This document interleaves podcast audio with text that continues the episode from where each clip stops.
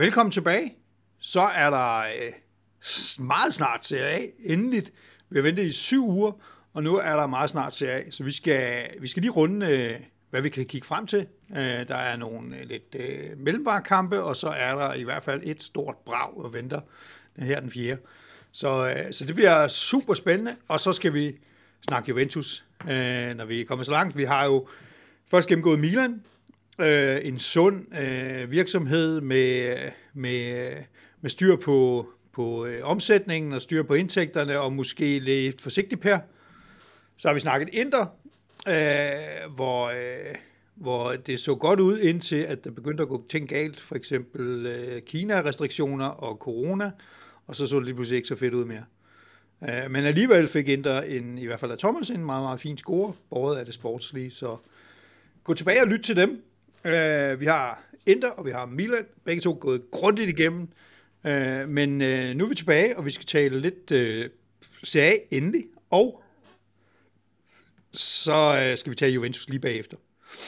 Men øh, ja, den fjerde, om ikke så længe, så er der kampe igen, og vi ligger ud med sådan, øh, Juventus øh, har øh, Cremonese fra en af de tre bundklubber, øh, Milan har Salernitana ude også, øh, og Atalanta skal Spezia, og Roma skal til Bologna, og sådan, så det er sådan lidt ting, hvor man kunne forvente de der tre point. Øh, du må vel også forvente tre point i Salernitana Milan, øh, hos Milan, øh, eller er der grund til nervøsitet i morgen? Øh, nej, jeg forventer der tre point, men den største spænding, det er der, hvilket hold Milan kan stille med. Altså, hvor der mange, ja. der er blevet skadesfri og øh, er verdens... Øh, nej, jeg skulle til at sige verdensmester. Er de jo ikke, det er jo øh, Argentina, der blev verdensmester, men, men øh, de to deltagende i spiller i finalen, om de er friske nok til at, at, kan stille op på det, det er vel mere det. Men øh, der er jo ikke noget at sige til det, man ligger nummer to. Man skal have tre point mod Salitana. Der er ikke så meget at skule sig på. Samme gælder for Juventus, der ligger nummer tre. Vi kommer uden verdensmestre, og formentlig også uden øh, flere stamspillere, øh, men øh, Cremonese skal aflevere tre point, øh, ellers, så, øh, ellers så går det helt galt. Øh, og så har vi jo gemt øh, aftenkampen 2045 øh, på San Siro, Thomas, hvad siger du til det? I tager imod Napoli i noget, der godt kan være rigtig, rigtig vigtigt for både Serie A og for Inter, og sådan set også for Napoli. Jamen, som jeg sagde i Inter-afsnittet, så, øh, så er det make or break i forhold til, til Inders lille mulighed for at kunne hente Napoli. Man er 11 point bagud. Hvis man vinder den, så er man 8, og så er der måske, måske med gummiben og alt det der, kan man være med.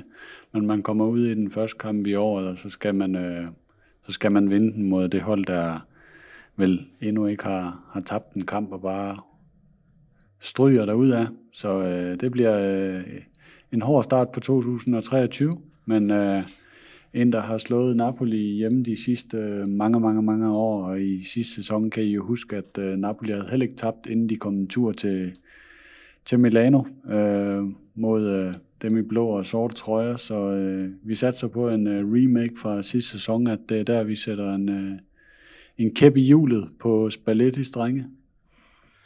Har I, øh, har I de fleste folk klar? Øh, hvordan ser det ud der? Er der nogle vigtige skader, som, øh, som I må undlade?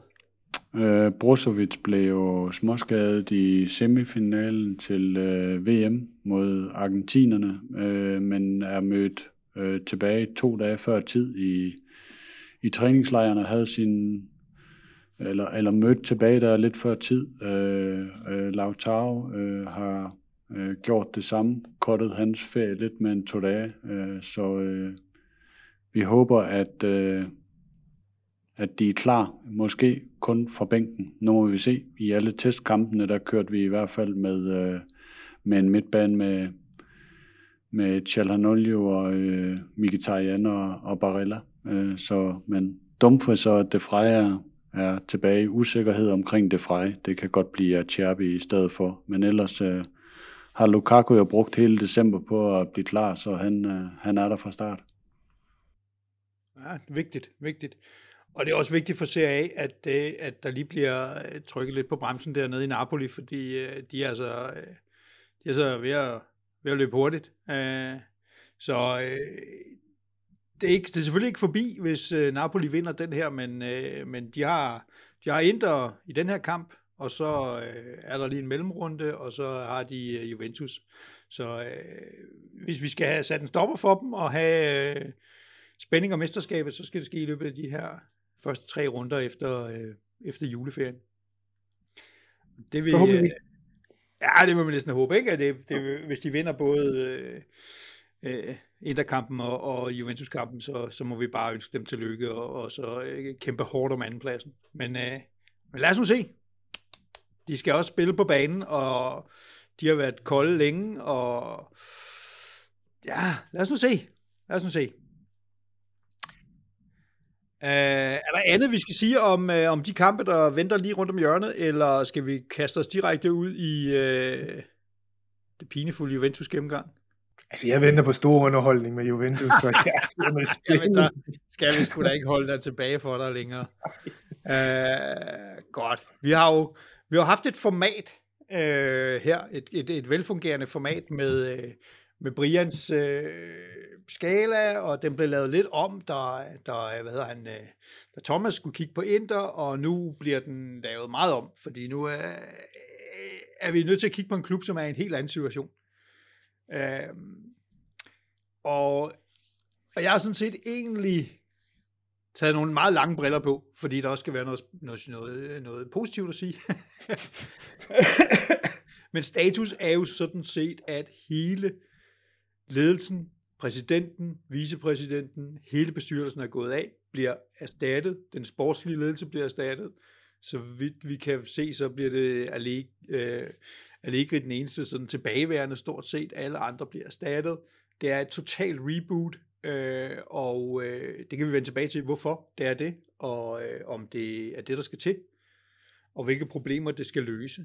Øh, men lad os da kigge lidt på, på Juventus. Jeg har kaldt det øh, endnu et big reboot, for vi har været her før. Øh, sådan der. Øh, min store gennemgang starter egentlig med, at øh, hvad var det, Andrea Agnelli gerne ville opnå? Øh, vi har jo heldigvis øh, årlige øh, taler til, til aktionærerne fra Andrea Agnelli, en meget klar og tydelig vision, som startede tilbage i 2010. Undskyld, og, øh, og øh, der var øh, første del af det at få Juventus tilbage, som var den ledende klub i Italien. Undskyld. Og, øh, og så var der en anden del, som har været der lige siden starten, som var, at referencepunktet var Europa. Referencepunktet var, at man skulle være en top del af, eller en fast del af toppen i Europa, altså top 8 og top 6 har også været nævnt. Øh, så det, det, det, det er vigtigt at forstå, hvad det er, der sker, og hvorfor at øh, det går, som det går. Fordi det her, det har været indbegrebet af hele, øh, hele visionen og ambitionen fra starten når man kigger på Juventus, så, så er det jo på det her situation, hvor, hvor, hvor, hvor der er mange ting, der er ubekendte og så videre. Jeg, jeg vælger at tage det her store billede og kigge på dem og snakke med jer om, hvad er det, der er gået godt og dårligt, og gennemgå nogle tal og så videre.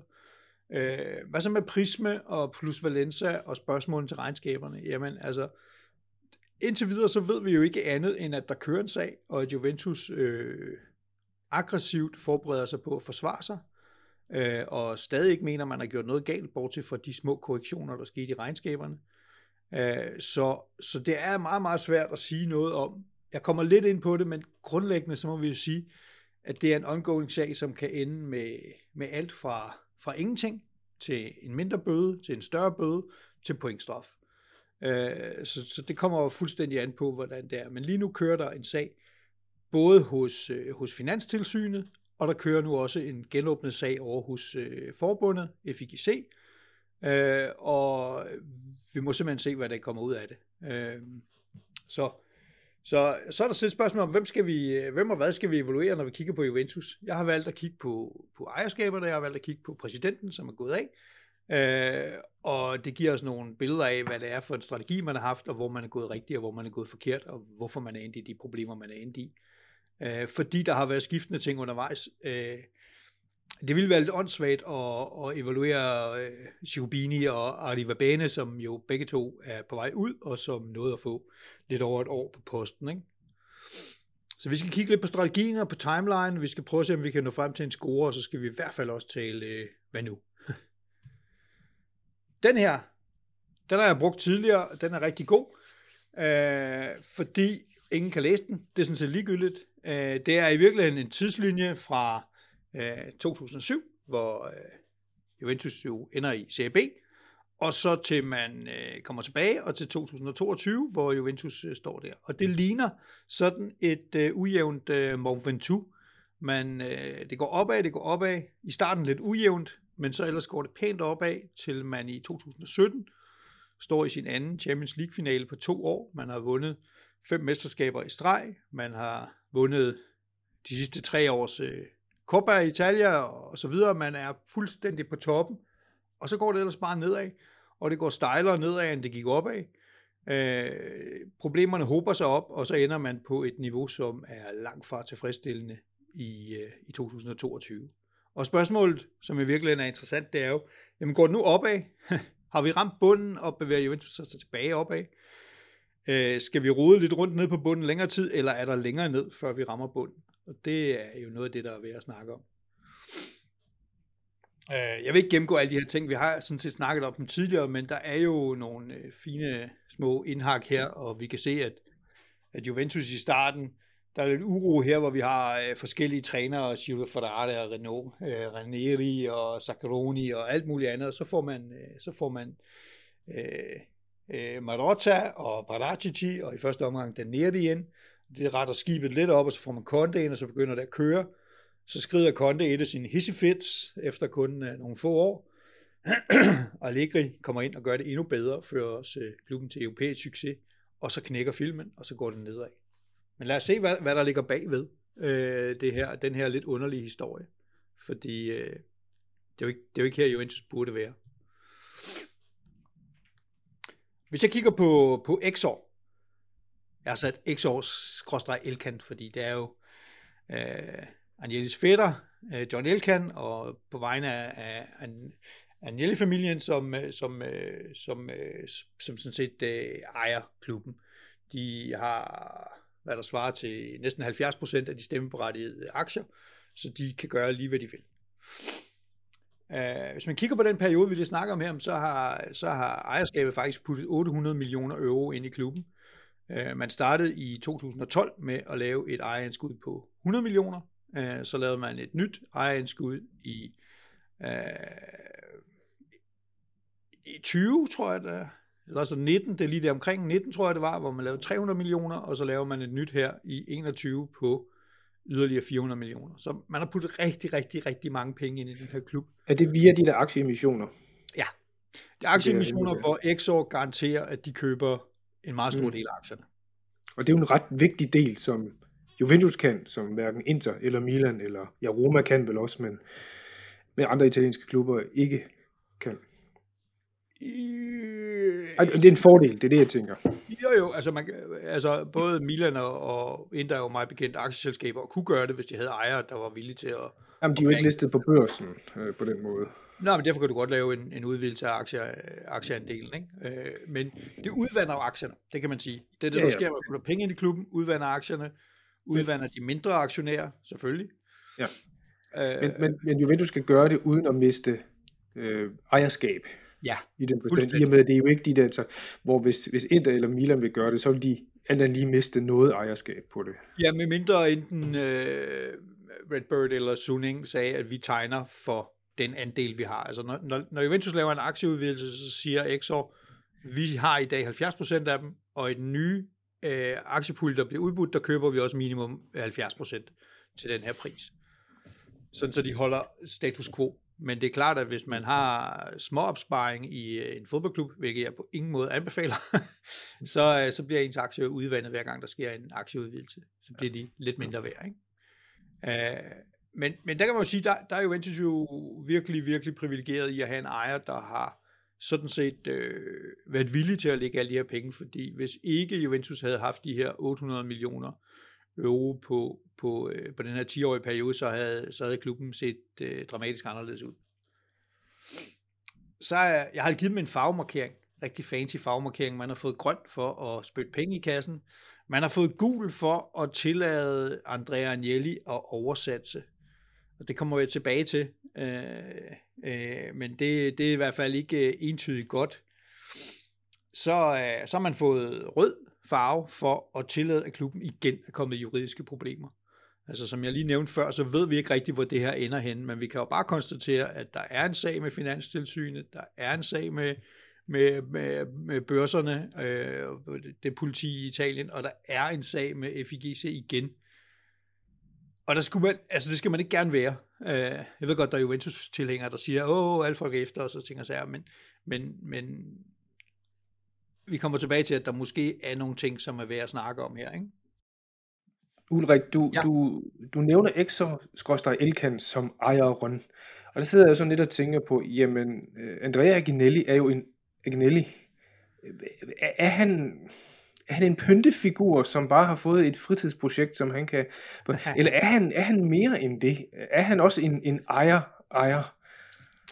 Hvis du forstår, øh, hvad jeg mener. Øhm, nej, altså det, det, det er han kun et eller andet sted til dels, fordi han har selvfølgelig efternavnet, og han har en, en andel af fonden, som ejer Exor, øh, eller ejer mange af Exor-aktierne, så, så han har både via sit private holdingselskab og via familiens holdingselskab, så har han jo adgang til, til den store pengekasse. Men der, der, da det ligesom blev skilt op i øh, 2010, og det kan man altid gå tilbage og se i vores gamle Juventus-afsnit, da der ligesom stod to unge arvinge, John Elkan med det forkerte efternavn, og Andrea Agnelli med det rigtige efternavn, men begge to del af den samme familie.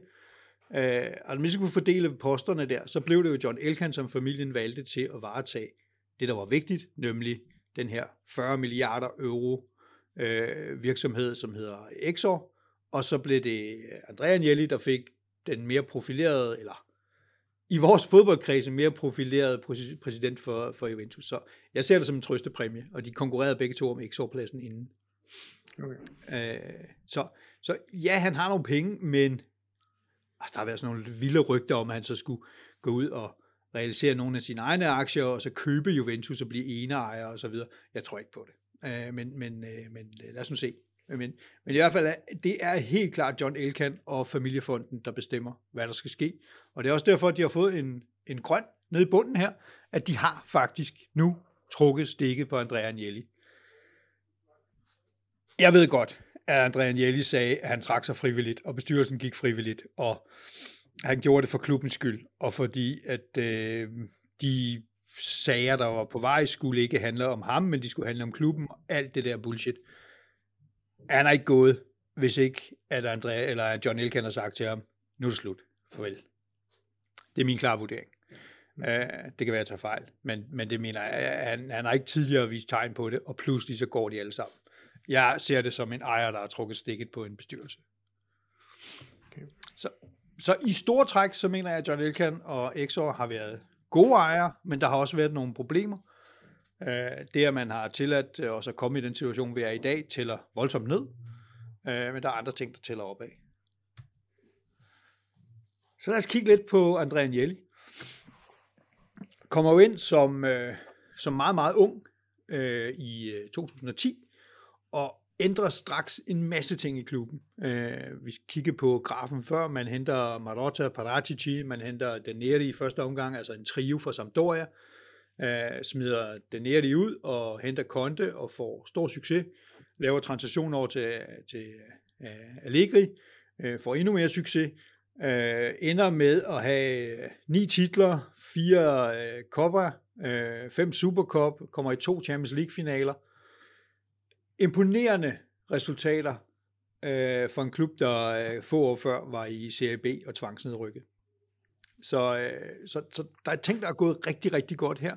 Vi kan også, når vi kigger på tallene om lidt, så kan vi se, at de kommersielle indtægter er faktisk blevet fordoblet øh, og øget med, med 100 millioner euro, sådan så man ligger tæt på de 200 millioner euro i kommersielle indtægter, og det er altså meget, meget vigtigt i at have.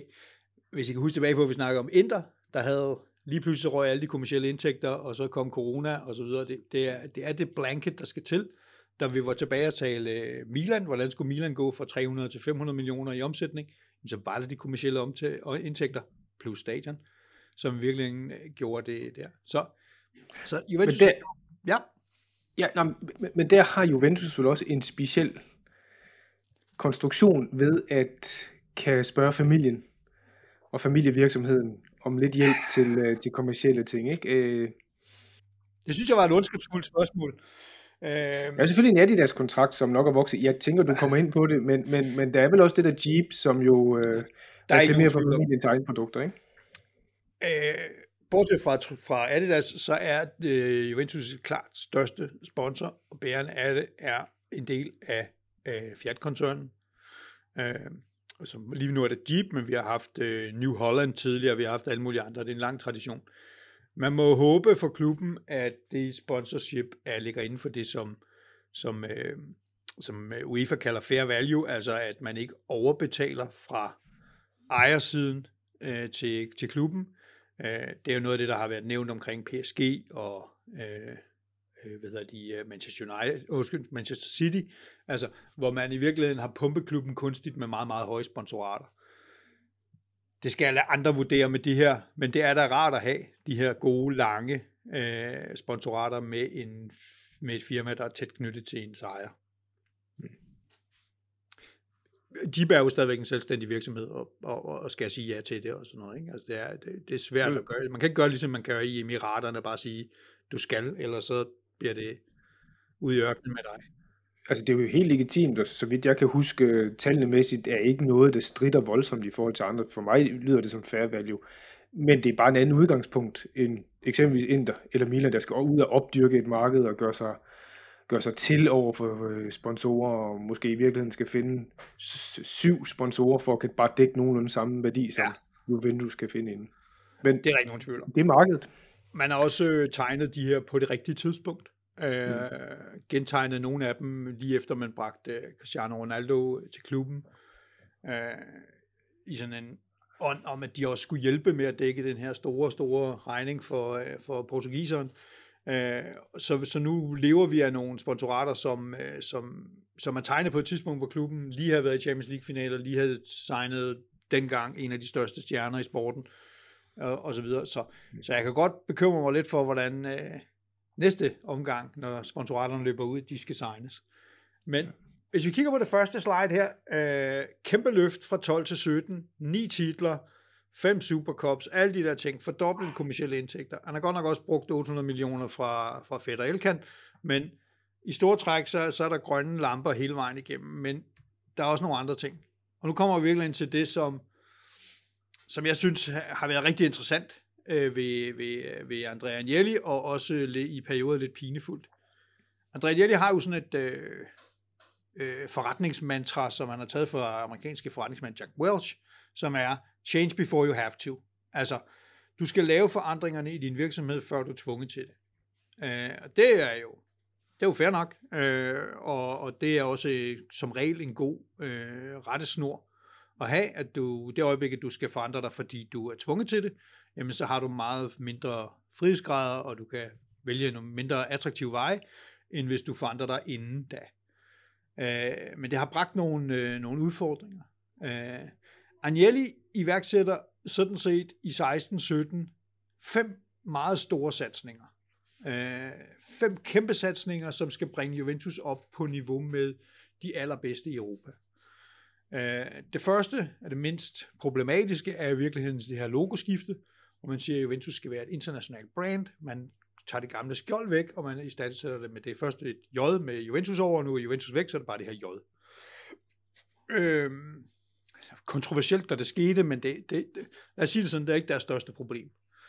Øhm, så identificerer man, at hvis man kigger på, hvor man kan løfte klubbens omsætning, så har man meget, meget svært ved, at man har allerede sit eget stadion, og et velfungerende stadion, men et lille stadion. Man kommer langt i, på det her tidspunkt i Champions League. Man øh, har øh, nogle tv-aftaler, som i hvert fald er meget svære at flytte i Italien. Så tilbage står den kommercielle del, som er der, hvor man gerne vil løfte klubben. Fordi de andre er simpelthen for træge og for svære. Det, vi har lige gennemgået Milan, og vi har lige gennemgået Inter. Og der, der kan vi også se, at bortset fra det at bygge sit eget stadion, så har de klubber ikke rigtig nogen muligheder ud over det kommercielle. Det er det kommercielle, altså det med at få sponsorater, det med at få samarbejdspartnere, det med at få salg af merchandise, det med at få VIP seats, alle de her forskellige ting, der er rundt omkring, som gør en klub mere værd. Det er der, hvor man er nødt til at løfte sig, og det er der, hvor nogle af de andre klubber i Europa er på et komplet andet niveau. Hvis man har brug for at løfte sig hurtigt, hvad kan man så gøre? Jamen, Juventus vælger jo så at sige, vi betaler en masse penge for Cristiano Ronaldo, både fordi han er god på banen og scorer mål, men også fordi vi regner med, at han kan løfte os kommercielt. Altså vi bliver en mere attraktiv partner i kommercielle aftaler, og det er sådan set også sket, men Cristiano Ronaldo kom jo desværre ikke øh, gratis. Der skulle betales penge til Real Madrid, 100 millioner eller 110 millioner, og han skulle desuden også have 30 millioner netto, altså 60 millioner øh, brutto. Så lige pludselig så kostede han klubben 90 millioner euro om året. Det er altså en insane værdi for en fodboldspiller. Det pressede organisationen voldsomt, kan vi godt afsløre, når vi lige om lidt begynder at kigge på nogle tal. Samtidig så har man haft fra 2010, 11 og så frem til, til 2018, så har man haft en stabil ledelse under øh, Giuseppe Marotta øh, og øh, den daværende finansdirektør. Og vi har lige, øh, da vi snakkede med Thomas og, og, øh, og Inter, rost øh, Marotta for at bringe ro på skibet og bringe øh, Pazza Inter nogenlunde i, i smult vande. Men øh, Juventus kiggede på ham og så sagde, prøv at høre, øh, vi skal lave nogle kvantespring, som du slet ikke er klar til. Du er i virkeligheden sådan en mand, der går og siger, at tingene skal balancere. Nu skal vi ud i et område, hvor det ikke skal balancere. Vi skal satse, vi skal gå all in øh, på at lukke hullet op til, til Premier League-klubberne, til de store spanske klubber, til de store britiske, øh, eller undskyld, tyske klubber og PSG. Øh, og det kræver altså en anden mentalitet end Marotas. Det tror jeg, der er mange, der æver sig over i dag. Både fordi Marotta gik til Inter og gjorde et glimrende stykke arbejde, men også fordi at omkostningerne ved den her øh, meget anderledes tilgang af, af dem, vi ser i dag. Øh, ja. Og bare lige nævne for, for fejnsmækkerne her, vi snakker jo tit om begreberne aggressiv vækst eller organisk vækst. Vores tre klubber repræsenterer jo sådan set et kontinuum. Hvad er det? Altså, det du jo egentlig beskriver her, det er hyperaggressiv vækst. Vi vil fremad, vi skal helt op. Vi satser meget hårdt på at gøre det. I modsatte spænd, så har vi jo Milan, som jo har sparet sig et eller andet sted til succes, og som nu skal stå og sige, hvad vil vi? Vil vi fortsætte på den her vej, eller, eller vil vi til at måske spendere lidt mere og være lidt mere aggressiv vækst? Midt imellem har vi jo så Inter, som med Morata er begyndt at bygge lidt stille op, men satser mere end Milan har gjort, men slet ikke i det omfang, som Juventus har gjort.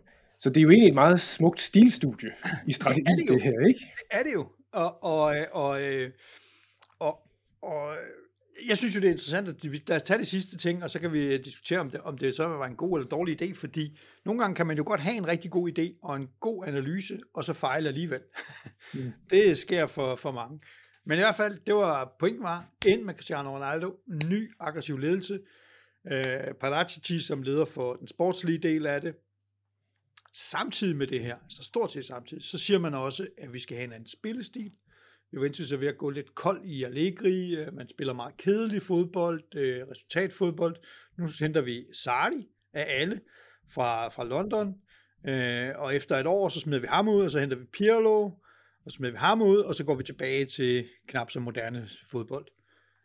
Men altså, man prøver at sætte alle de her ting i gang på samme tid, og ved siden af det, eller skjult om bag ved det, så kan jeg ligge godt se, jamen det her, det er måske noget, som ikke holder, så jeg har brug for en backup plan, jeg har brug for at vide, at selv hvis det her ikke lykkes, så har jeg en anden plan, der virker, European øh, Super League, som Agnelli har været med til at designe og været en meget, meget vigtig person i, og som vi må sige, at første omgang så, ja, første omgang så overlevede den i 24 timer, eller hvis ikke engang 24 timer, 18 timer, og senest har de jo fået øh, en, en dom.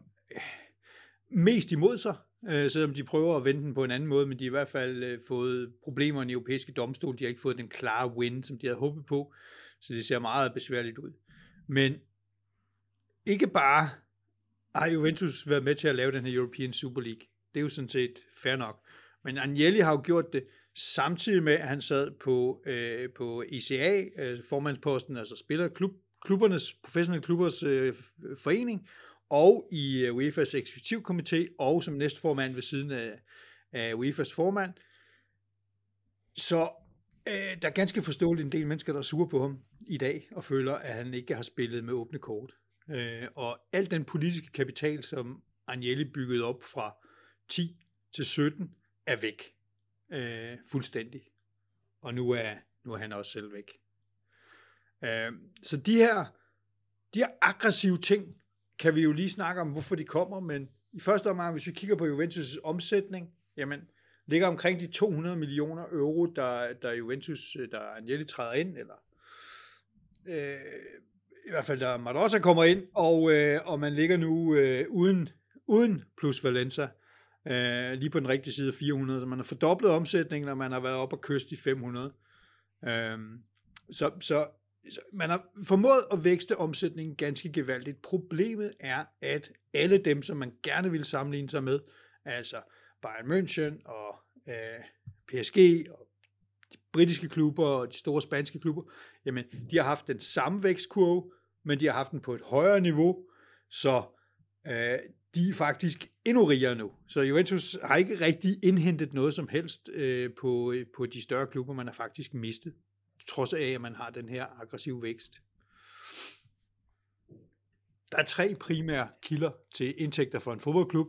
Der er det, man kalder matchday, det vil sige billetter og aktiviteter på stadion. Der er tv, fordelt på det nationale tv og øh, UEFA TV, altså UEFA TV er der ikke noget, der hedder, men indtægter fra deltagelse i UEFA-turneringer, øh, og så er der commercial. Og her er det, Juventus har, har, øh, har lavet nogle, øh, nogle gevaldige spring. Som I kan se, så, så matchday, den flytter sig lige i starten, men så ligger den ellers stabilt der omkring de 40 millioner, bortset fra, når der er corona og ting og sager, men, men omkring 40 millioner ligger Juventus i gennemsnit og tjener på deres stadion om året, og det er fint nok, men der er ikke ret meget mere at hive ud. Man har allerede presset priserne gevaldigt, øh, og alle de VIP-bokse, der overhovedet kan være, og ting og sager, og Juventus Museum og alt det der, Øh, det kan godt være, at der er nogen penge at hente, men det er ikke, det er ikke, vi kommer ikke op på 150 millioner eller noget som helst i den stil. Uh, så er der tv, og der er Juventus. Der, variationen i tv her handler rigtig meget om, at øh, CA-aftalen stiger lidt hver eneste år, men Juventus' deltagelse i Champions League, uh, når man er kommet langt, så har man tjent tæt, tæt på 100 millioner. Også fordi de år, hvor Juventus kom langt, der kom de andre italienske hold ingen vegne. Det vil sige, at man fik hele market pool for sig selv. Øh, det er sådan, at øh, når vi når øh, hen i UEFA-turneringerne, så har Italien en andel, som udgør, hvor mange seere bidrager Italien med, og den andel går til de italienske hold, som er med i turneringen. Og dengang i de glade gamle dage, der faldt Inter og Roma og Milan og alle de andre fra øh, meget, meget hurtigt. Så til sidst var det kun Juventus, der kunne høste de her market pool penge, og det var jo dejligt. Gav os nogle store, pæne indtægter i 17. Øh, og til dels også 18. Så det kommercielle, og der har man faktisk lykkes med at lave et, et rigtig godt stykke arbejde, kvæg både, som, som Brian nævnte, Jeep og Adidas, men også mange andre mindre øh, sponsorater. Øh, hvis vi kigger helt tilbage til 2010, så lå det omkring 50 millioner, og øh, her det sidste år, så ligger det tæt på 200 millioner.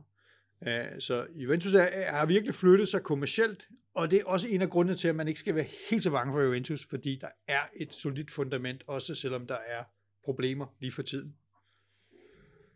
Men Ulrik, det vil sige, at Ronaldo-effekten på det kommercielle, det er egentlig der, hvor du går fra, nu kan jeg ikke lige læse det her, men står der 143 millioner euro på en eller anden søjle der, og så stiger ja, den op mod de der 186 mod 200, så det er måske sådan en god 50 millioner euro, at de kontrakter der, de er steget efter han kom til.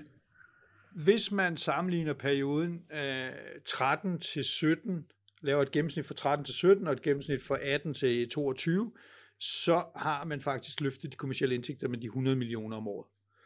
Øh, så så øh, der er og der er meget Ronaldo i det, og det er også derfor, at Ronaldo ikke var en spektakulær fiasko, som mange folk går ud fra. Ikke engang på klubbens egne præmisser, som var, at han skulle løfte de kommersielle indtægter. Det, det, der er interessant, er selvfølgelig, hvad sker der, når vi skal forlænge, og vi ikke længere har en Ronaldo, og vi ikke længere har øh, Champions League. Ikke? Men hvornår skal I det, ved du det? Øh, Jeep og Adidas og de store aftaler der, hvornår, hvor lange er de? Altså, jeg mener, at, øh, at Jeep er til 26, og jeg mener, at Adidas er til 25, men det kan jeg godt tage fejl på. Øh, men de er i hvert fald tegnet øh, på et tidspunkt, hvor vi var i en øh, helt anderledes øh, forhandlingssituation, og vi kunne lave nogle aftaler, som, som, som hældte over mod os. Jeep skal nok forlænge. Altså, det er friend of, friends of the house. Adidas, let's see. Der, der tror jeg, Adidas nok vil sige, at hvis ikke, øh, hvis ikke I spiller europæisk på den rigtig høje klinge, hvis ikke I kommer videre fra gruppespillet, hvis I fortsætter med det fumbleri, der foregår lige nu, så er det nogle andre typer af penge, vi er villige til at putte i et sponsorat. Ikke? Men, men sælges der ikke stadigvæk pænt mange øh, trøjer med Juventus? Ik, ikke, ikke jo, hvad det hedder, i Ronaldo, klassen selvfølgelig mere, men, men der sælges, der er meget bekendt, stadigvæk flest Juventus-trøjer i ja, jo, men, Italien, jo, om ikke ikke? Helt sikkert, og Juventus har jo stadigvæk et, et, altså der er jo heldigvis noget stickiness i at have en, en god periode, som gør, at der er folk, der følger med, men det, som bekymrer klubben og klubbens ledelse, det er jo, at der er færre og færre unge, nye øh, forbrugere og tv-serier, der vælger Juventus frem for nogle af de andre konkurrerende brands. Altså, så, de kommer så, til The Fresh Club, jo. De kommer til, til Milan, nogle af dem, men desværre rigtig mange af dem også til PSG, fordi de synes, øh, Neymar bare er den fede, eller øh, de kommer til, øh, til Manchester City, eller noget i den stil. Ja. Tabet er en lille smule mindre, fordi Italien også er så super konservativt, at man jo ofte holder med sin, øh, sin øh, en italiensk klub og støtter dem og betaler lidt kasse ind til dem. Men, men det, det er et problem, som de klart identificerer, at de, de mister taget i dem. Øh, og det var noget af det, man rigtig gerne ville have med, med Cristiano Ronaldo og hans 400 øh, mm. millioner Instagram-followere og så alt det der pjat, ikke? Men det er jo ligesom væk. Nu, nu har vi en anden. men altså, han spiller altså ikke fodbold på Pogba, så han bruger vi til andre ting. Uh, men altså, i store træk, så må man sige, på indtægtssiden, og specielt det med at øge de kommersielle indtægter, så har det faktisk været en, en pæn succes, det man har lavet. Der har bare været nogle problemer, som er, at man har gjort det med samtidig at øge sine omkostninger ganske gevaldigt. Spillerlønningerne er gået fra omkring 150 millioner i starten af perioden til nu at være forbi de 350 millioner. Øh, øv, man har samtidig også øget sine afskrivninger, altså afskrivninger, det, det er jo et spørgsmål om, hvor mange øh, spillere har man, som man har købt, som man skal afskrive på, øh, og hvor høje beløb er det. Og hver gang Juventus sælger nogen og får noget plus Valenza, er de nødt til at købe nogle nye. Og når de køber nogle nye, så bygger de på afskrivningsdelen. Øh, så har vi også andre omkostninger. Der, der kan vi huske det der med, Thomas Juventus, øh, Inter havde et tidspunkt, hvor de lige øgede tsk, deres omkostninger gevaldigt, fordi de skruede op. Og det kan vi se, at Juventus havde præcis det samme. De gjorde det bare i mellem 16 og 17, øh, hvor man skruede op, hvor man lavede JTV, eller man havde JTV, man skruede op for det. Øh, man skruede op for mange af de kommersielle ting, man øgede det hele taget virksomhedens øh, organisationsomkostninger gevaldigt på det tidspunkt, for at give sig til det her big push, som, øh, som så gik lidt mindre. Så ja, indtægterne er steget, men det er udgifterne sådan set også, og derfor får vi jo det her graf, som i virkeligheden skal holdes lidt op sammen med den anden graf. Ikke? Kan se, 17 ligger lige i midten her igen stadigvæk. Indtil 17, så går det egentlig fint. Øh, uh, grund til, at man har et lille overskud i øh, 17, sammenlignet med, at der faktisk er højere omkostninger end indtægter, det er fordi, det er også der, hvor man, man høster pengene, 16-17 regnskaber, man høster pengene fra Pogba. Men efter det, så begynder de to ting at glide fra hinanden. Omkostningerne stiger, indtægterne stagnerer, øh, man bliver ramt af corona, samtidig med, at man har sat sig gevaldigt. Og Juventus var spændt fuldstændig til bristepunktet, da corona kom. Det kunne ikke komme på et dårligere tidspunkt for Juventus, som betød, at man, selvom klubben vurderer, at man har mistet mellem 350 og 450 millioner euro i den her coronaperiode i indtægter, men det har bare betydet, at man jo samtidig fuldstændig øh, har mistet grebet om sin økonomistyring. Og der har, øh, hvis man følger eller har fulgt Thomas frygtelige julekalender øh, på Twitter, så kan man også se, at der har jo nærmest været panikstemning i perioder i, øh, i Juventus headquarter om, hvad skal man gøre øh, i den her periode. Mange af aflytninger og så videre ligger i 1920-21, det kan vi vende tilbage til, for jeg har et interessant slide om et øjeblik. Øhm, måske det mest interessante slide, jeg har at sige om. Kan man sige, at den graf, du viser der, det er revisorens bud på Icarus-syndromet? ja, det kan man godt. Det er vi fløjet meget tæt på solen. Og det er jo ja. noget af det, vi kan diskutere om. Skulle man så lade være?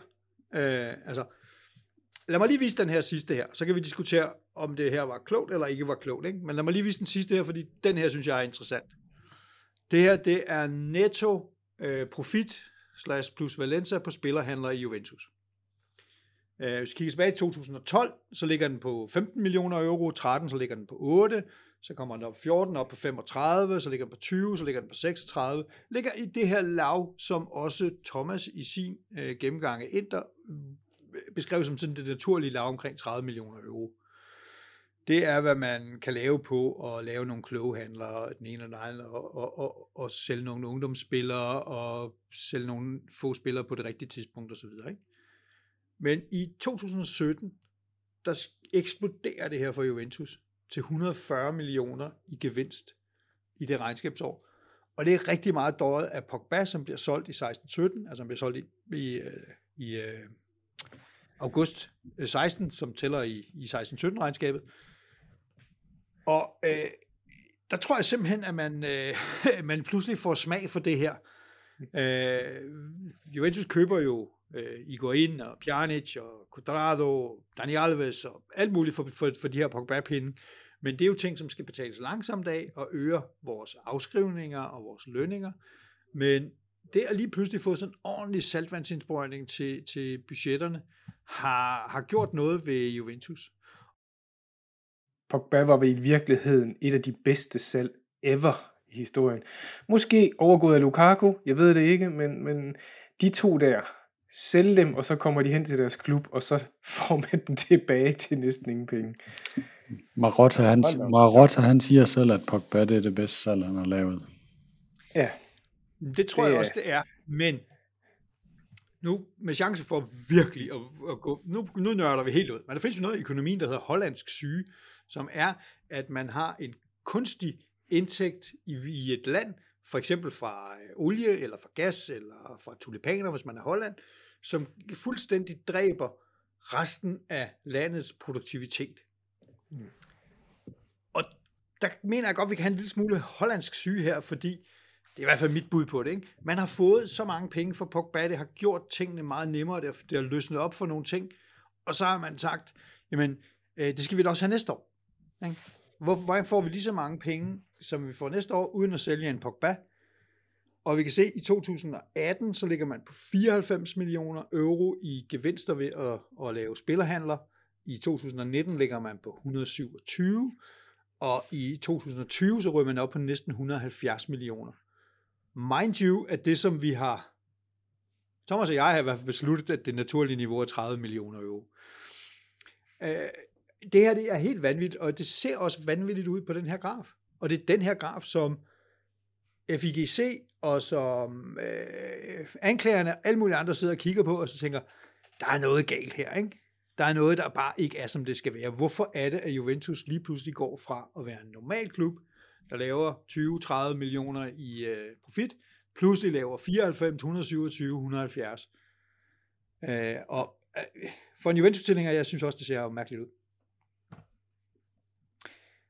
Er der nogen silver lining? Ja, øh, man kan jo se, at øh, klubben er holdt op med det igen. Øh, det kan man se både i den her graf. I 2021 så er man nede på, øh, på 38, og i 2022 så er man nede på 29. Man kan desværre også se det i den her graf. Fordi når man ikke længere har de her, mind you, 170 millioner i plus Valenza, så lige pludselig så begynder tingene at gå galt. Ikke? Så har man i 2022, eller 2020, så har man 90 millioner i underskud, så har man øh, 210, og så har man de her 230, eller hvor meget vi ender på i, øh, i 22. Og det er altså fordi, man har vendt sin organisation til at have enorme indtægter, og man har brugt dem, og øh, det her kan godt gå hen og blive et alvorligt problem for Juventus, vil jeg mene. så er vi tilbage til det, som vi tre har snakket meget om. Kan man bevise det her? Hvordan beviser man prisen på en spiller og alt så videre? Man kan følge Thomas' julekalender om alle de ting, som de internt snakker med klubben. Men der er ikke nogen tvivl om, at øh, klubben har talt meget om det problematiske i de handler, som Paratici lavede de tre år. Øh, og min vurdering er også, at ejerskabet har sagt, her er så stort et problem, at den, øh, bestyrelsen bliver nødt til at gå af. Så en ting er, hvor meget kan det bevises, men jeg synes, det er uomtvisteligt, at Juventus har lavet nogle ting, som i hvert fald, pænt sagt, er på grænsen af det lovlige. Er jeg for flink? Det finder Ej, vi den, ud af. Det, det ja, det finder vi ud af, men jeg tror, du rammer det, det meget godt, og jeg tror også, øh, hvor meget af en del af de der plus Valencia ender så med at blive finansiering af Cristiano Ronaldo. Det er jo nok, det er jo nok lidt det, der også ligger i de der 18, 19, 20 stammer, at, at du har Pogba i 2017, som det der jo ikke noget unormalt i. Øh, det andet plus Valencia, de har der, så det ligger jo også omkring de 30, når du cirka trækker Pogba ud af det. Ja. Men det, der så sker i 18, 19, 20, i de beløb, der ligger der, det er jo ikke sådan, at man solgte stjernespillere der. Øh, det var jo sådan mellemspillere. Den højeste er vel i og for sig. Det er jo sådan noget Pjanic, Chan øh, spillere der, man, øh, man sælger. Noget, noget i den kategori der. Så ja, Aurelo. det er... Ja, og så kommer, så kommer alle de der sådan fra, fra 0 til 20 millioner euro på spillere, som sådan lidt periferi-spillere. Øh, ja der var jo sådan en, øh, der var jo sådan en regel internt i, i Juventus, eller det er i hvert fald, hvad rygterne siger, ikke? at alt under 25 millioner, det måtte Paratici sådan set selv om. Han kunne navigere plus minus 25 millioner euro uden nogle store problemer. Op til 50 millioner skulle han have en underskrift, op til 75 millioner skulle han have Angelis underskrift, og op til over 75 skulle han have bestyrelsen. Ikke? Og der kan vi også se, at der er enormt meget af det der øh, handel, der sker som sker i, øh, i mellem 0 og 25 millioner. Det er, det er, det er de mindre handler, der bliver lavet. Og noget af det, som, noget af det, som, som, som anklagemyndigheden kigger på lige nu, det er jo den praksis, der til sydenlandet har været med at have skyggeregnskaber. Altså øh, mellem, mellem klubberne.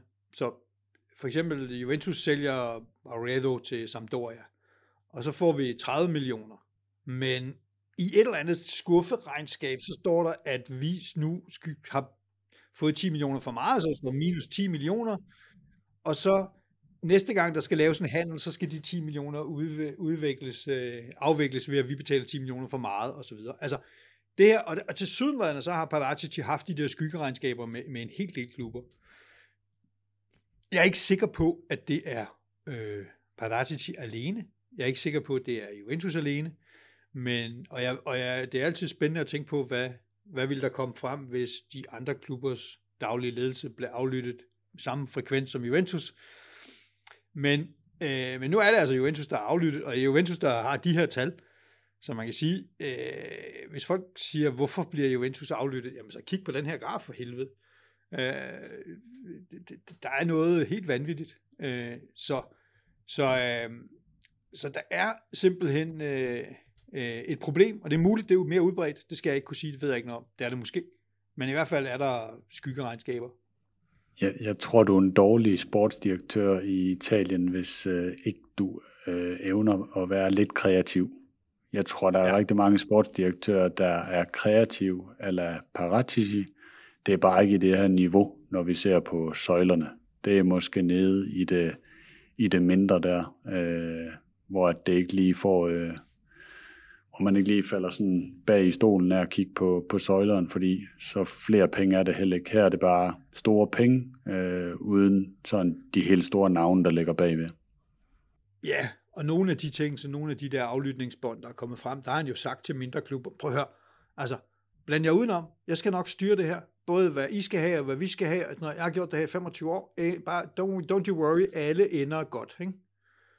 Øh, det er jo, det, er ikke, det er ikke rar læsning. I kan godt høre, at jeg ligesom klubben nu er i gang med at dumpe alting på Paratici. Det er ham, der var den onde, ikke? du, du spurgte om Agnellis øh, strategiske sæt var klogt eller ej. Ja, jeg lavede et lille forsvar det. for det, for analysen. Ja, og der sad jeg lige og tænkte på, når man lige sådan får lidt øh, 30 sekunders tænkepause, der siger, jamen hvad, hvad, strategien op til var jo sådan set ikke dårlig. To gange Champions League, øh, så kan man diskutere, blev de udspillet, var de heldige, altså det var jo, altså, de kom dog i Champions League-finalen, ikke?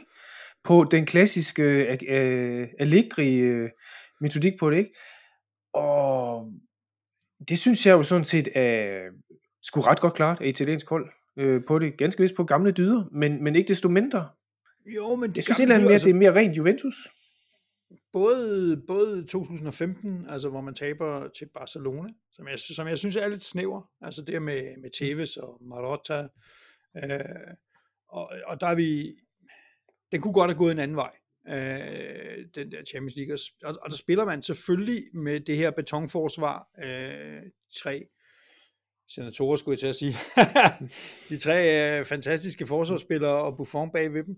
Men, men også når man kommer til, til 2017, hvor man har Iguain, og øh, man har øh, Mandzukic, der laver et flot øh, saksemål, og Dani Alves og sådan noget. Men der møder man bare et hold, der simpelthen bare er bedre.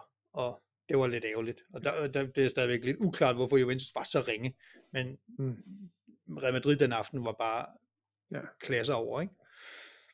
Men det er jo, det, det, er jo det, rigtigt, det, men... det, er jo ingen, det er jo ingen skam at komme til finalen og så møde et hold, der bare øh, piker fuldstændig. Og, og Barcelona var jo også et knaldhammerende godt hold på det tidspunkt, ja, ikke? Ja, men det var... De rådte jo alle væk. Også. Det var jo indtil også med, men så, hvis du så, ser, hvis du så tænker tilbage på, hvad var det, uh, uh, Andrea Agnellis uh, business mantra var? Change before you have to. Hvis du kigger fem år frem, og du ekstrapolerer de her indtægtsgrafer, som er mm. for, for de klubber, der var der, så ville Juventus hvert år ryge måske 75-100 millioner bagud til mm. den situation, vi har i dag, øh, hvor Juventus er, er, er um, altså umuligt, selv ikke hvis man ikke havde alle de spillemæssige problemer, så ville Juventus være et virkelig, virkelig, virkelig, virkelig svært ved at konkurrere. Og fair nok at være forud i sin tid, rent strategisk. Men den skal du jo så bare lige have din organisation med på. Og der er det sådan, du har måske en af de mest kulturkonservative klubber, spillemæssigt ikke mindst, ikke? og der vil du lave en, en ændring i løbet af, jeg vil sige et år, fordi du har, du har ham der Sari inde, ikke? men så skal du sige bare to. Du bliver jo nødt til at have det perspektiv, der hedder, vi har et tredje perspektiv, for han skal have lov til at sætte sit præg på holdet, hvis vi skal have den spillestil ind. Og der synes jeg, de har måske fejlet ved at have den tålmodighed til at sige, det kan godt være, at vi de næste tre år måske kun ligger i top 3 i, øh, i, hvad det hedder, i CA. Vi skal med i Champions League, og så klarer vi os mellem godt der. Men så brager vi i år 3, og vi, øh, vi udspiller Barcelona på deres egne præmisser. Agtigt, ikke? Altså det, det ja, kunne ja. godt være visionen i det, ikke? Men det, det der, der, der skal du have den der. Kunne det sagtens have været, men det, men det er der, hvor der er clash mellem øh, alle de ting, man vil på samme tid. Fordi man vil også have en Cristiano Ronaldo, selvom han ikke passer ind i nogen af de, altså ja. han gjorde det jo fint på banen, lavede en masse mål, alle sådan ting, lavede nogle rigtig flotte ind imellem. Øh, men, men han passer jo ikke ind i nogen af de hold, og slet mm. slet ikke Saris hold. Øh, han passer heller ikke ind i et Allegri hold, hvor han gerne vil have, at folk skal tracke tilbage og så videre, så vi var nødt til at have en Mandzukic, der skulle spille forsvarsspillere, når vi ikke havde bolden og så videre. Der, der, var, der var blevet mange kompromiser for at presse Cristiano Ronaldo ind i det. Samtidig mm.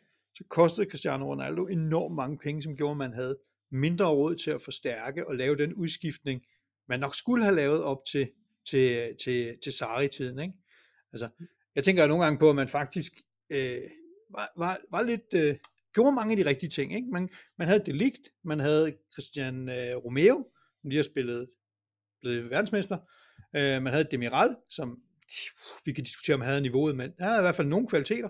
Man havde de tre parat, men de gamle ville ikke give slip, eller vi ville ikke give slip på de gamle. Det var vel, så, så lige pludselig så fik de ikke noget spilletid, man var nødt til at sælge dem for væsentligt under, hvad jeg synes, de, eller hvad der viser, de kan være værd. Øhm, måske ikke det ligt, men i hvert fald de to andre. Øh, og, og så lige pludselig har man ikke sit unge forsvar. Så er man nødt til at gå ud og betale mange penge for Bremer, glimrende ting, men også og så købe sådan noget som Gatti og så videre, som jo måske bliver sådan noget, måske ikke bliver sådan noget. Altså, det, det, det, man har nogle gange ikke rigtig haft røv i bukserne til at følge sin strategi til dørs. Øh, man skulle jo nok have sagt farvel til Chiellini tidligere end den sidste sæson, selvom han i perioder var den bedste forsvarsspiller, men, men øh, fodboldspiller er jo en konsekvens af det hold, der er, der er omkring dem og så videre. Ikke? Altså, jeg tror godt, man kunne have gjort det. Man købte også en Kulusevski, som man hurtigt gav op på, og så viste sig, at han blev øh, en glimrende fodboldspiller i Tottenham og i Premier League. Øh, så, så der, er, der er mange, mange, mange, mange ting, der er gået galt her, hvor, man, hvor min oplevelse er, at man har forsøgt at lukke huller. Og også igen, tilbage til, til, til presserygterne og, og, og julekalenderen der, ikke? Altså, hvor, hvor Allegri øh, har en samtale med Giubini, altså sportsdirektøren, hvor han siger, prøv at høre, hele det sidste, øh, hele det, vores sidste øh, transfervindue handlede kun om plus Valencia. Det handler overhovedet ikke om holdet. Det handler kun om at skaffe de her penge. Øh, og, og, og så er det svært at lave en strategi, der holder ret længe, spillermæssigt. Og... Det er jo også derfor, at Allegri han vælger at stoppe i første gang øh, efter den første sæson med Ronaldo, at han måske godt kan se, at det her hold, øh, dem kan jeg ikke tage videre, end hvor de er nu, fordi der er så mange udskiftninger, der ikke er blevet lavet øh, undervejs, så de ligesom har noget deres øh, max øh, alle sammen. Ja, jeg tror både, jeg tror måske godt, han kunne se det, men jeg tror også, folk omkring kunne se, at hvis vi skal gøre noget med det her hold, så bliver vi også nødt til at skifte træner. Så laver man så et skifte til, til Sari, som jo er, er et meget, meget, meget stort skifte, og som viser sig at være, være problematisk, men som, som vi tre også talte om for, for lang tid siden, da vi snakkede Juventus øh, en anden gang, at hvor ville det dog have været interessant, hvis man havde holdt lidt røv i bukserne og beholdt Sari i tre år. For jeg tror faktisk, at med de unge spillere, man havde, med det potentiale, man købte ind til ham. Altså, man køber Arthur til ham, eller man køber Arthur af mange forskellige årsager, men han er i hvert fald en spiller, som kunne fungere i et Sarri-system. Man køber Kulusevski, som er klart Sarri indkøb. Øh, man har Chiesa på banen, som også kunne sagtens kunne spille det der system.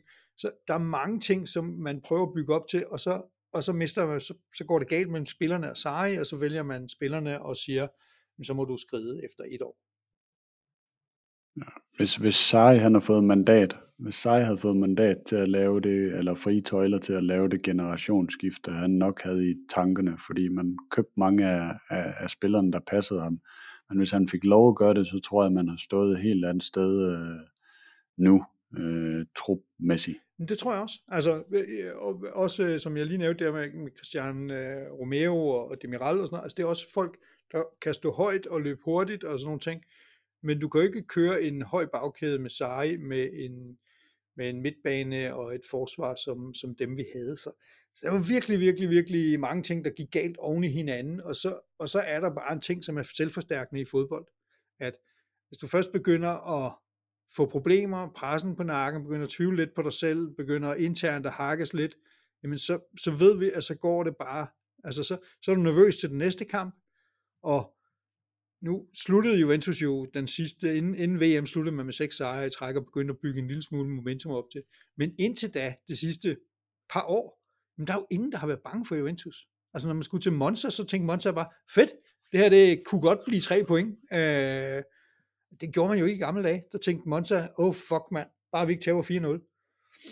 Så, øhm, så fear factor er væk, troen på en selv er væk, og nu er det ved at bygge det lidt tilbage igen. Og forhåbentlig kan man starte på, på rette fod mod Cremonese her i øh, den fjerde, og så kan vi øh, få en rigtig, rigtig spændende kamp i, i en tredje runde her efter mod, øh, mod Napoli. Så hvis Inter lige har hævet tænderne ud af dem. Har du en karakter på det? Jeg har lige nogle andre ting, som jeg godt vil sige, inden at vi kan snakke karakter. Vi kender jo nu den nye bestyrelse, og der er to ting, som er interessante. Øh, tre ting måske. Den første ting, som jeg tænkte, det var, jamen de går fra en bestyrelse på 10 til en bestyrelse på 5. Det er meget, meget, meget fokuseret og koncentreret bestyrelse og meget mindre. Øh, øh, den anden ting er, at man skifter hele beduljen, altså man får øh, Ferrero ind som en ny bestyrelsesformand og en ny præsident, og man får øh, Scavino ind som ny CEO, så ud med Arvio Bane, formentlig også ud med Ciubini, så Allegri øh, bliver altså nok den eneste, der står tilbage på det gamle, og ham og Storado, øh, hvis I kan huske ham. Han er lidt assistent der, ikke? Uh, og så har man valgt tre andre ind, som alle sammen har en klar og tydelig profil. Øh, Negri er revisor, konge, øh, har, har øh, revideret og arbejdet med virksomheders regnskaber i, øh, jeg ved ikke hvor lang tid, sidder i alle mulige instanser for, for, øh, for accounting og oversight. Øh, så er der en, der hedder Laura Capello, som er jurist, og som har speciale i at forsvare virksomheder i problemer. Øh, og så har vi den sidste, Diego Pistone, som er sådan en rigtig fjat guy, øh, selvfølgelig også en erfaren økonom og dygtig, øh, jeg tror faktisk også, han er revisoruddannet, men, men lidt øh, nok øh, John Elkans øh, mand i bestyrelsen.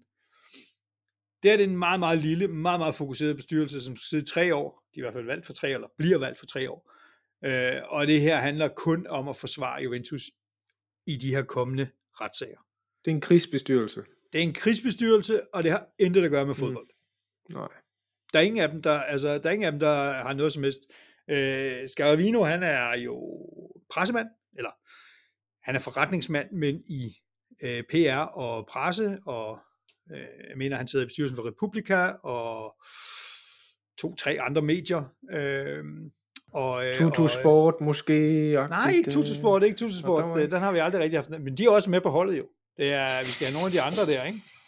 Øh, Gianluca Ferrero er gammel Juventus-mand og, og har, har, har, har været med over i Fiat i mange år og helt tilbage fra, fra, fra det store rebirth. Ikke? Så, så der er ikke, øh, der, det, det er en meget, meget lille krigsbestyrelse. Det er en meget god betingelse og berettelse, og det siger jo mig noget om, af at man forbereder sig på, at det her nok skal blive tof. At man ikke har tænkt sig at lægge sig ned, som man gjorde i 2006 øh, at man øh, har vurderet, at der er så meget om snakken, at hele den gamle bestyrelse skal ud, væk. Vel, vi vil ikke have noget som helst, der lugter af det, og vi kommer til at dumpe langt det meste på Paratici. Ja, jeg tror også, Paratici, han bliver scapegoat for nu af. Jeg tænker, ja, det er han jo allerede, men, men, men også, og nu har du, du har jo selv rapporteret livligt fra rygterne, og man kan jo se, at de interne optagelser, som var lavet også lang tid før, at de vidste, at de blev optaget, handlede jo om, at de alle sammen gik og rystede på hovedet over det, Paratici lavede og sagde, at det er helt vanvittigt. Og tidligere havde vi Malotta, der kunne holde ham i ørerne, men nu er han bare en loose cannon. Ikke? Men øh, den her bestyrelse, de har jo, som vi har sagt, en opgave, det er at forsvare Juventus, og sørge for, at, øh, at det ikke ender så galt, som det kan gøre. Men, øh, men, men det er jo ikke den eneste ting, en Juventus-klub skal gøre, fordi status er jo, at lidt afhængig af, hvor man ender hen, så er det i hvert fald plus 230 millioner, man har i underskud. Øh, Juventus har holdt op med at bruge den finte, som var med til at lukke de underskud. Corona øh, spørger stadigvæk, men altså nu kan man da i det mindste holde op med at betale gamle lønninger og sådan nogle ting. Så, så hvad fanden skal Juventus gøre? Øh, Juventus har jo den samme situation, som som mange andre klubber, at der er UEFA Financial Fair Play, og det er meget, meget svært at overleve finansielt uden UEFA. Men der er saksus med langt for Juventus. Som jeg ser det, så er der ikke nogen indtægtskilder for Juventus, der er nemme at skrue på. Vi gennemgik lige øh, øh, de kommercielle aftaler, de ligger meget højt, og de er tegnet, mange af dem, øh, da man var på toppen, eller lige efter toppen, om under Cristiano Ronaldo. Øh, det, der er ikke, jeg ser ikke en voldsom vækstpotentiale. Selvfølgelig er det der, men, men det er meget, meget svært at sige, at man kan lave det fra 200 til 400 millioner for eksempel. Jeg kan slet ikke se, hvordan man kan lukke det der hul. Øh, stadion, du kan ikke gøre mere. Altså det kan komme tilbage og ligge på 40-45 millioner, men du kan, så kan du ikke gøre mere. TV-aftalerne, jamen, den italienske TV-aftale er, hvad den er, og den er ikke ret god. Og så er der øh, aftalen i øh, tv-penge fra UEFA, og det tegner ikke til at blive godt, fordi vi skal spille øh, den næstfineste turnering. Så, så der er lidt øh, at slås med her, ikke? og når man har meget høje omkostninger, og man ikke kan øge sine indtægter, så er der ikke ret meget andet at gøre. Det kræver ikke øh, en lang universitetsuddannelse at sige, at det må handle om, at Juventus skal ned i omkostninger. Øh, heldigvis har vi også en masse spillere med, med udlån. Vi har ikke på samme måde drømmen om, at vi kan sælge nogle af dem for mange penge som, øh, som, som Inter havde med Correa og øh, hvad han hedder ham, hollænderen, jeg også ville have mange penge for osv. Dumfries. Dumfries, det, det tror jeg ikke helt på. Juventus har de samme drømme. Der er ikke dem, som har et gevinstpotentiale, er også nogen, vi er meget afhængige af. Chiesa, Vlaovic. Øh, ja, det var det. Øh, der er ikke så mange flere. Men jeg tror, at til sommer, så tror jeg, vi vil se mange af de her spillere forlade klubben. Quadrados kontrakt udløber, han er en relativt dyr, koster 8,5. Sandro, kontrakt udløber, er også dyr. Øh, jeg mener, han er på 7,5 eller 8. Øh, Rabiot, ja, vi, han, han tegner nok en ny kontrakt med nogle andre. Di Maria, der er meget snak om, at vi vil prøve at lokke ham til at være der et år mere, fordi der er nogle skatteregler, der træder i kraft, når han er to år i klubben, som ikke gælder, når han er et år i klubben. Øh, men jeg tror stadigvæk ikke på, at han... Jeg tror, han har fået det, han skulle have. Noget kamptræning inden VM, og så vil han gerne hjem. Paredes har egentlig ikke været nogen succes overhovedet, øh, og medmindre han blomster op, så ser jeg ham heller ikke verdensmester eller ej, som værende en Juventus-spiller. Vi skal betale 22 millioner for ham til PSG, plus noget løn. Det øh, virker ikke til at være det værd. McKinney er en, der måske har noget marked med, fordi han er amerikaner. Ham kan vi godt komme af med. Arthur, jamen altså, vi må krydse vores små buttede fingre og håbe på, at der sker noget over i Liverpool, så han kan blive der, eller komme et andet sted hen. Samme gælder Zakaria, som er sendt afsted til Chelsea. Øh, Keane skal vi købe til sommer, men øh, må ikke også, at vi prøver at sælge ham nærmest med det samme. Øh, formentlig på en lejeaftale med en købsoption eller et eller andet. Det kan også være, at han er en af dem, der får lov til at blive. Han er, trods selvom vi taler vanvittigt mange penge for ham, så har vi betalt mange af dem, og så videre. Så hvad kan man så gøre? Fordi de her når, spillere skal jo Når jeg sidder og kigger ned over de spillere der, så tænker jeg, at I bliver nødt til at have nogle gode agenter, der kan hjælpe med at få nogle kontakter rundt omkring i Europa, for at få dem afsat. Nej, der er jo ikke ret mange af dem her, som du skal afsætte. Altså, øh, Quadrado går sig selv. Kontrakten udløber. Sandro går sig selv. Rabiot går sig selv. Di Maria går sig selv. Paredes laver, vælger vi bare ikke at tegne. Ikke? Så er der McKinney. Der er et marked for ham, fordi han er amerikaner. Øh, og så videre. Ikke? Og en lille energibold. Arthur, ja. Men der har vi jo egentlig en lejeaftale med, med, med øh, Liverpool, og forhåbentlig er det en lejeaftale, som ender i, at de køber på et tidspunkt til en lav pace sammen med Zakaria og Chelsea. Og så er der Keane, ja. Ja. Det, så, så, de fleste af dem, de løser lidt sig selv. Hvorimod, hvad skal Juventus så gøre? Juventus skal gøre noget så, så, så ukarakteristisk for Juventus, som at satse på unge spillere. Der er ikke nogen vej udenom. Øh, heldigvis så har vi set nogle glimt af, at øh, Miretti og Fagioli, begge to har, har spillet godt på den centrale midtbane og gjort, at vi egentlig ikke savnede øh, Paredes eller nogle af de andre. Øh, vi har set øh, Iling Junior komme ind og, og gøre det ganske godt i nogle kampe, og han er lige tegnet igen. Øh, Mathias Sule ser noget, alle udråber ham til at være et kæmpe talent, men han ser sgu noget, noget fesen ud, når han, øh, når han spiller, men det kan være, han skal lejes ud og så hente det tilbage. Vi har Nicolo Rovella, som jeg tror kunne udfylde Paredes plads mindst lige så godt som Paredes. Uh, vi har Andrea Cambiaso ude som en bak. Vi har Pellegrini, det er vist og satse på et ung, talentfuldt, og så sætte Pellegrini på den liste, det er vel lige at strække begrebet, men, men trods alt. Og så er der nogle meget unge, øh, store øh, øh, talenter nede på, på under vores next gen, altså helt nede på U17 og så videre. Øh, ham kender en Jilic, som vi har hentet fra Bayern, som gør det rigtig, rigtig, rigtig godt, og en hollænder, der hedder Huysen. Øh, men de er meget, meget unge, de er 17 år. Men det, jeg kan ikke se, at Juventus skal gøre noget som helst andet. Altså, øh, 250 eller 230 millioner euro, ja, så forsvinder de her gamle lønninger, 55-60 millioner, vi ikke skal betale. Stadion åbner, så er der øh, måske 25 millioner mere, jamen så har du 80 millioner forbedring. Men, men det betyder bare, at du ryger ned på 150, 140. Og, og Juventus kan ikke blive ved med at have det der. Vi er nødt til også at skære yderligere i spillertruppen, omkostningerne, og det er dem, som jeg har sat op der, og de med lidt, med lidt god vilje, så tæller de op til 70 millioner i afskrivninger og bruttoløn. Øh, og så, øh, så, så er vi måske nede på tæt på Inders 90, og så må vi arbejde videre derfra. Men altså, det er meget, meget svært at se, hvordan Juventus skal skære sig helt så langt ned, så de rent faktisk ender med at være FFP-compliant, når den, når den aftale udløber. Vi hørte Thomas gennemgå for, for, for noget tid siden, hvordan Inter allerede var begyndt at spare op til, til gælden til UEFA.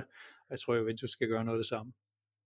Vi får bare en meget større bøde. Vi har ikke indgået nogen frivillig aftale, og vi har ikke det bedste forhold til Severin og UEFA. Og så tæller jeg UEFA øh, tre års monitoreringsperiode jo fra med den her sæson. Det er den her sæson og de næste to. Og den her sæson, jamen, ah, hvad kan den ende med? 150, hvis vi er rigtig, rigtig dygtige. De har meldt de ikke selv ud, at øh, ambitionen var at halvere det fra de 240. Øh, så det er nok sådan 125, hvis du hvis det også går godt. Ja, men så skal det også gå godt, ikke? Og, og nogle gange er ambitionerne ja. ikke det samme som det, det ender med at være. Øh, jeg tror 150 er nok mm, et sandsynligt sted at ende med, med de tiltag, vi har set indtil videre, men, men altså, det er jo stadigvæk... Der bliver et problem med UEFA om tre år. Og jeg tror, at Juventus helt generelt har håbet på, at UEFA ikke var relevante om tre år for Juventus. Altså, og de arbejder på at gøre dem ikke relevante. Men de arbejder jo alt, hvad de på for at få det skide Superliga op at køre, og det kan man jo godt forstå, når man ser de her tal. Hvordan skal du ellers nogensinde inde, øh, inden for det der? Så må du tage en kæmpe bøde, eller en udelukkelse, eller hvad det ellers er, der, der kommer til at ske. Det er ikke, øh, det er ikke rart at tænke på. Nej. Men er holdet så godt nok? Kan det spille top 4, uden alle de der folk, jeg lige har sendt afsted? Det mener jeg helt klart, det kan. Altså, øh, Juventus har, har, har stammen til et ganske udmærket hold, øh, som sagtens kan spille med og kan øh, bide boller med de fleste i Juventus i uh, Italien. Nu snakker vi ikke i Champions League, vi snakker ikke om at, at, at ende i de, de sidste 16 i Champions League, vi snakker om at vinde i top 4 og muligvis på en god dag øh, udfordre øh, omkring mesterskabet. Det mener jeg godt, Juventus kan med den ro, øh, trup, de har, og de spillere, de har rundt omkring der. Øh, der skal ske noget på højre vingbak. Nu er jeg i panik sat ham her, Iling Junior ind. Der hører han overhovedet ikke hjemme. men der er ikke rigtig nogen andre, når Quadrado ikke er der mere. Desilio. Ja, men det, det, der tror jeg altså også, vi håber på, at der er nogen, der kommer og befrier os for ham. Men ja, det kunne være ham, ja. Men jeg tror godt, vi kunne tænke os noget, der var lidt bedre. Så hvis vi har en lille bitte, bitte, bitte, bitte, bitte smule penge, eller noget goodwill et eller andet sted, øh, eller noget, vi kan bytte os til, så tror jeg, at vi gerne vil gå efter en Quadrado-erstatning. Øh, måske gerne i januar, eller til sommer. Øh, men ellers så tror jeg ikke, der bliver, kommer til at ske det helt store andet end afgang, afgang, afgang og nogle nye, unge, smukke spillere. Jeg tror jo, jeg tror jo godt, at øh, Vlaovic, hvis der kommer et bud for ham, så, øh, så vil jeg ikke øh, skrive under øh, øh, på, at øh, han er i øh, Juventus øh, næste sæson at man godt kan, der er nogle af de spillere, der man godt kan blive tvunget til at sælge, hvis man ligger på 125-150 millioner euro minus, og at FFP-aftalen allerede bliver kigget eller monitoreret øh, nu, så vil jeg tro, man skal forsøge at komme længere ned, så man ikke kan afvise et, et stort køb for Premier League på, på en Vlaovic eksempelvis. Jeg tror ikke, der er nogen af dem der, der er safe, hverken Vlaovic eller Kisa. Øh, jeg tror, man vil gå meget langt for at beholde dem, fordi man er godt klar over, at på et tidspunkt, så er der simpelthen for lidt kvalitet.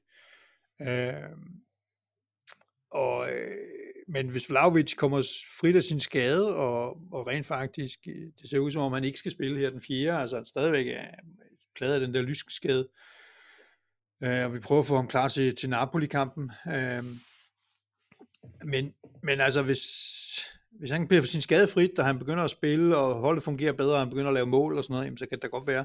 Problemet er, at du skal sagtens man sælger ham for mange penge for at lave en fornuftig gevinst. Ikke? Øhm, fordi han, han kostede også rigtig mange penge for et år siden. Så Chiesa måske? Hmm, I don't know. Der er mange spændende sang. Og nu har jeg også øh, været så fræk at sætte Pogba på holdet her, men han har jo faktisk ikke spillet en skid Øh, jeg vil jo sige, at hvis vi kigger tilbage til sommer, så var jeg jo egentlig meget begejstret. Jeg tænkte, ja, jeg kan, øh, det var med grædende hjerte, at de bare forlod klubben, men jeg kunne godt forstå det og alle sådan nogle ting. Så køber man, eller man laver en lejeaftale med Paredes, som på papiret er en rigtig fin ankermand og styrmand på sådan en midtbane, defensiv øh, playmaker, eller i hvert fald defensiv styrmand, og så kunne playmaker-rollen falde til Pogba og til Locatelli. Det så rigtig, rigtig pænt ud. Man køber Kostic som en assist-maskine i Frankfurt. man køber Bremer, lige for næsen af Inter, der var sådan set mange ting at fejre på det her tidspunkt. Men det var altså ikke dem alle sammen, der har slået til. Di Maria købte man også. Di Maria ser at være kantspillere til at dække ind for, for Kisa og så videre. Ikke? Øh, men ja, klubben ligger nummer 3 og lige i røven på Milan og endte med seks sejre i træk, og jeg er egentlig meget optimistisk omkring, hvordan det skal gå den her sæson her, men jeg troede på meget mere i sommer. men det har jeg gjort hver eneste sommer i mange år efterhånden. Jeg har ikke lavet nogen score, øh, både fordi jeg ikke øh, havde tid til at gøre det helt så øh, gennemarbejdet, men også fordi Juventus er en lidt svær størrelse rigtig at score. Ja, men fint. Så lad os tage, prøv, prøv, prøv at tage karakteren væk så. Så lad os tage, så prøv at se, hvad der sker nu, ikke? Sportsligt, så er Juventus ikke der, hvor de vil være. Det kan vi godt sige. Økonomisk er Juventus ikke der, hvor de vil være. Pressemæssigt, omdømmemæssigt er Juventus ikke der, hvor de vil være. De har retssager, der kører. De har lige smidt deres præsident og bestyrelse ud. Jeg kan simpelthen ikke nævne en parameter, hvor Juventus er der, hvor de gerne vil være. Og det har de ikke været i et stykke tid nu. Vi kan altid diskutere, hvornår øh, kurven gik nedad på en eller anden måde. Ikke?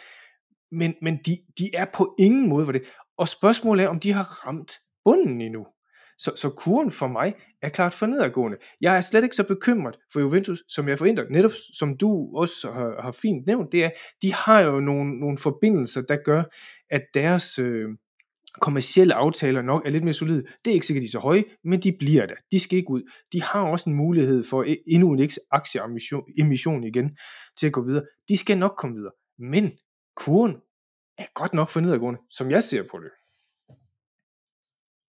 Hvad siger du, Thomas? Jeg synes, øh, det sportslige, den sportslige kurve, synes jeg, den er øh, opadgående i forhold til øh, sidste år, når vi ser på her fra oktober og så frem til nu her. Øh, hvad er det, I har taget i træk, Ulrik? 6?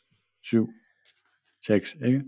Øh, så, så, og det, jeg synes, det ser solidere ud, end det gjorde under sidste år med Allegri øh, i at øh, man er defensiv ekstremt solid. Øh, jeg tror ikke, man laver de der dumme pointtab, øh, og, øh, som, man, som man gjorde i, i sidste sæson, øh, og lukker mange mål ind. Man er ligesom, jeg tror, at Allegri-kuren er ved at sætte sig øh, bagud. Og jeg tror også, som Ulrik skriver her, holdet er stadigvæk, hvis det er sådan der, det stilles op næste år, øh, godt nok til top 4 øh, italienske mestre. Mm, ej, det tror jeg ikke på. Men stadigvæk godt nok til, at man er home safe inden for øh, top 4. Jeg tror, Napoli, Inter, Milan, Juventus, de fire, der kommer til at skille sig ud. Øh, og sådan tror jeg også, det bliver, det bliver næste år. Øh, øh, så økonomisk, øh, ja, er det gået tilbage der? Ja, underskuddet er, er større end det der, men jeg synes, underskuddet er jo bare meget farvet af den der løndel med 70 millioner euro, eller hvor meget der ligger der i. Øh, og at man har, man har nogle upsides i den trup der, som, som Ulrik også vist, øh, på nogle dyre lønninger, Quadrado, Sandro og dem der, der udløber. Så, men du står jo stadigvæk ja, tilbage. Hvis du lige sammenligner tallen, hvis man lige sammenligner tallen, så, så ser de værre ud. Men jeg synes, jeg synes godt, at det, at man spiller bedre nu, og de upsides, der også vil lægge i et regnskab nu, at de, de kan pege, pege lidt frem. Men øh, Juventus er der også den af de tre cases, der vil være svært for mig overhovedet at sætte et tal på. Jeg synes, der er så mange, mange ubekendte i det, at det at sætte et tal på, bliver, det er enormt svært. Der er jo ikke nogen af os, der er uenige i, at det gik rigtig godt i en periode, og så har vi snakket om, hvorfor det lige pludselig gik rigtig dårligt. Og Juventus er jo på en rigtig skidt kurve. Og så diskuterer vi om den aller sidste lille pind af den, om den måske kan gå lidt opad, som jeg går og håber på, om den kan gå lige ud, eller den kan gå fortsat længere ned. Men det er i virkeligheden irrelevant, fordi det big picture er vi jo enige om, at det her det er jo et, et, et fald for tænderne af de voldsomme dimensioner. Lad mig bare vende tilbage til billedet, som vi har på skærmen, fordi det kan vi jo ikke være uenige om, at det er Altså man er jo idiot for at sige andet, end at Juventus har haft en dramatisk nedtur, spillemæssigt, øh, resultatmæssigt, økonomisk, og formentlig også ledelsesmæssigt, siden 2017 og 18. Og det er jo det, vi har snakket om, at man har, man har, man har oversat, man har tilladt Paratici at lave numre, man har skabt en kultur, hvor i de numre var nærmest øh, blev opfordret til, øh, og så videre. Ikke? Og så kan man så diskutere, hvor står vi hen nu. Øh, selv hvis Allegri, øh, selv hvis det virkede, hvis de her seks kampe, de fortsatte, fordi hvis man tænker tilbage på de seks sejre, så var det jo ikke, fordi det var sådan udpræget kønt at se på. Det var Allegri fodbold. Øh, så Juventus har også givet op på den der med moderne spillestil og attraktiv spillestil. Så, så, så, så, så nej, altså det er, det er, det er jo en, en, en en meget, meget hårdt såret gammel dame, og min eneste lille var jo, om hun nu kryber længere ned i kælderen, eller hun er på vej op ad trappen, eller hvor hun er hen, og det er anyone's guess. Men der er mange, mange grimme tegn, som vi lige har gennemgået, ikke? og det kan gå rigtig galt, hvis de bliver, altså hvis de kommer i juridiske alvorlige problemer. Ikke? Meget afhænger vel af, øh, for mig at se, øh, hvad, hvad det er, der sker organisatorisk nu. Chiobini øh, og Arja Bene, de er nok væk her ja. om inden for et halvt års tid. Ja, allerede den 17. 18. januar, ikke? Og hvad det er, ja, ja. Så hvad det er, man, man får ind, der kan gøre noget allerede til sommer, det, det valg, man kommer til at træffe der, tror jeg, at det det, jeg tror som... Det, det er et af de vigtigste valg, vigtigste valg Juventus har truffet i uh, rigtig lang tid organisatorisk. Det er, hvem der kommer ind der. Ja, sportsligt. Uh, Mar, Mar, ja, Marotta er på plads til 2025 i Inter, så I kan bare holde den alene. Ja, men det giver heller ikke nogen mening. Altså, det, det, det er jo sådan gå tilbage nej, til, det tror til jeg en fuseagt, ikke? Heller ikke for ham. uh, ja.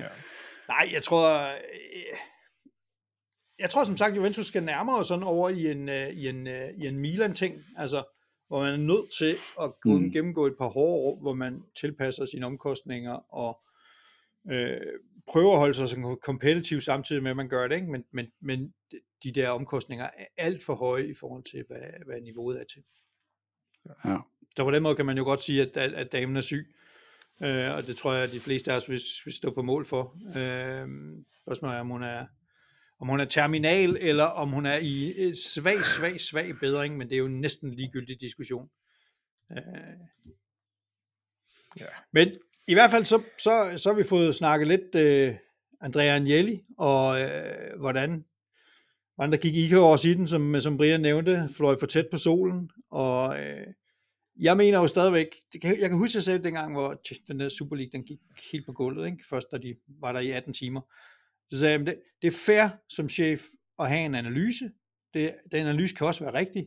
Men hvis du fejler på eksekveringen af en to-tre vigtige dele i den analyse, så bliver du nødt til at skride. Altså uanset om det er fair eller ej, uanset om det er coronas skyld, uanset om det er, men så bliver du nødt til at skride. Og det tror jeg sådan set egentlig er det, der sker nu. Han skulle bare have lidt hjælp for at komme ud, ikke? Fordi jo. han kan være verdens dygtigste øh, forretningsmand, men vi må bare konstatere, at Super League, det gik fuldstændig galt. Øh, man har kommercielt oversat, man har skabt en situation, hvor man er kommet på kant med loven. Øh, der er tid til et nyt projekt. Ah, der er ikke mange bestyrelser, der vil sige, ved du hvad, mester, du får fem år mere. Skal vi uh, lukke yes. Lad os sige tak for denne gang. En masse lidt mindre struktureret end, uh, end, uh, end Thomas, som vi lige hørte for nogle dage siden, som var meget, meget velforberedt, og Brian, som uh, lagde ud med Milan. Men øh, jeg synes, jeg er undskyld at jeg har en klub, der også har øh, rigtig, rigtig, rigtig mange ting at se til. Helt sikkert. Det er spændende det. Kan I øh, have det godt, og først og fremmest så rigtig god fodbold, øh, som nu endelig starter igen. Og øh, jeg troede ikke, jeg skulle øh, sige det, men øh, Thomas, held og lykke. Endelig skal vi i gang. Vi er meget, meget, meget interesserede i, at Inter gør det godt i morgen, ja. eller hvornår det bliver. Jeg ser frem til uh, live-billeder, hvor I sidder i jeres uh, skabs og trøje, I har fundet frem ind fra gemmerne, og så uh, hæpper sammen med mig onsdag aften. Jeg håber på en rigtig uretfærdig, smal 3-2 sejr til Inter med fire røde kort. To til hver hold. Det lyder, det lyder underholdende. Jeg glæder mig i hvert fald til, at der er fodbold igen, så vi kan komme til at se det. Det har været en lang, lang, lang, lang pause. Tak for den gang. Tak for den gang.